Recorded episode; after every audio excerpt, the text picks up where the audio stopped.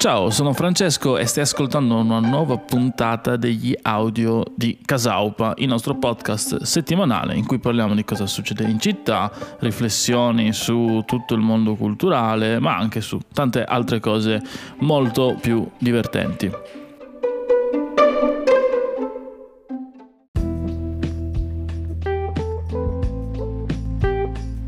Oggi non parliamo di una cosa divertente perché parliamo del progetto del comune di Udine sull'ex cinema Odeon. L'ex cinema Odeon è un edificio molto bello che si trova in via Gorghi, quindi praticamente in centro. Era un cinema, appunto, ma poi è stato abbandonato e mai recuperato è stato acquistato dal comune di Udine per 640.000 euro e in un e in una intervista del 19 marzo sul Messaggero Veneto l'assessore alla cultura ha parlato un po' di, eh, del progetto dietro.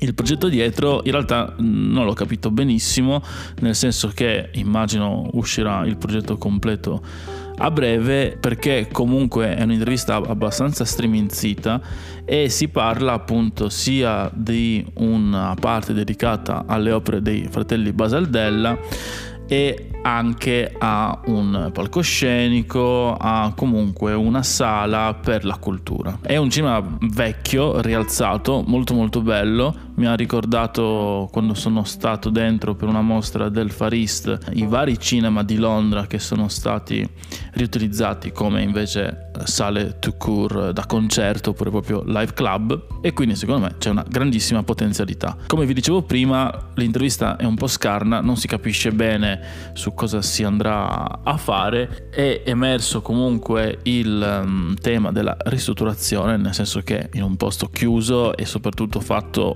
anni e anni e anni e anni fa, bisogna fare dei pesanti lavori di ristrutturazione per accogliere le persone si spenderanno 2,8 milioni di euro che saranno recuperati, così si dice nell'intervista, da bandi, finanziamenti pubblici, eccetera, eccetera. Vedremo cosa accadrà, ma vi parlo di questa cosa in realtà partendo da una discussione su Facebook, quindi super boomer, in cui molti avevano notato anche questa poca chiarezza del progetto. E ovviamente si è tutti partiti per la tangente dicendo sì serve uno spazio per perché non ci facciamo un ristorantino dentro, perché non facciamo questo centro della cultura che sono tutte belle idee ma che hanno poca aderenza con la realtà, nel senso che anche nella cultura e soprattutto nella cultura serve una piccola cosa che si chiama sostenibilità, cioè stare in piedi economicamente con le proprie forze. Ma a parte questo c'è un problema alla base, nel senso che non è tanto importante lo spazio. Certo, sarebbe bello avere un posto come il cinema Odeon che ha un pregio, che ha una posizione particolare, che ha anche mille problemi perché appunto è una posizione in mezzo a case, a condomini, eccetera, eccetera. Tutta questa discussione, per riassumerla, fa parte di quel genere ormai letterario che è Udine è morta, Udine non c'è un cazzo, eccetera, eccetera. Il problema, secondo me, è metodologico, nel senso che il problema, certo, sono gli spazi, come noi ben sappiamo, ma c'è una cosa alla base che manca. Manca, da che ho memoria, un progetto o almeno una prospettiva per la parte più importante della cultura, il ricambio generazionale. Cioè, finché le cose le fanno i cinquantenni per altri cinquantenni, non se ne esce. Saranno sempre le stesse cose, gira che ti rigira, e Udine sarà ancora di più provincia, ma provincia brutta, fino a svuotarsi. Avevo letto nei vari commenti proposte appunto di fare spazi, sale, ma il punto che tutti mancano è questo. I posti non servono a niente senza il pubblico, senza la gente. Il posto serve solo ad accoglierlo e a farlo, tra virgolette, crescere. E per raggiungere il pubblico che conta, cioè che sono quelli nati dal 2000 in poi, servono competenze ed esperienze che nessuno ha. Adesso con falsa modestia, a parte Casaupa, perché alcuni di questi giovani, diciamo così, fanno parte dell'organizzazione di Casaupa e soprattutto li ascoltiamo se ci vengono a parlare E c'è questa grande cosa no, dell'audience development che forse avete sentito, cioè che vuol dire creare un nuovo pubblico di cui tutti si riempiono la bocca. No? Cioè quante volte avete sentito vogliamo coinvolgere i giovani nel museo di sto cazzo, vogliamo coinvolgere i giovani nella nostra iniziativa di musica classica della Cippalippa, eccetera, eccetera. Ma in realtà a nessuno gliene frega niente, lo mettono solo perché serve nei punteggi dei bandi per avere i soldi. Ma perché contano questo gruppo di persone nate dopo il 2000 perché il tempo passa.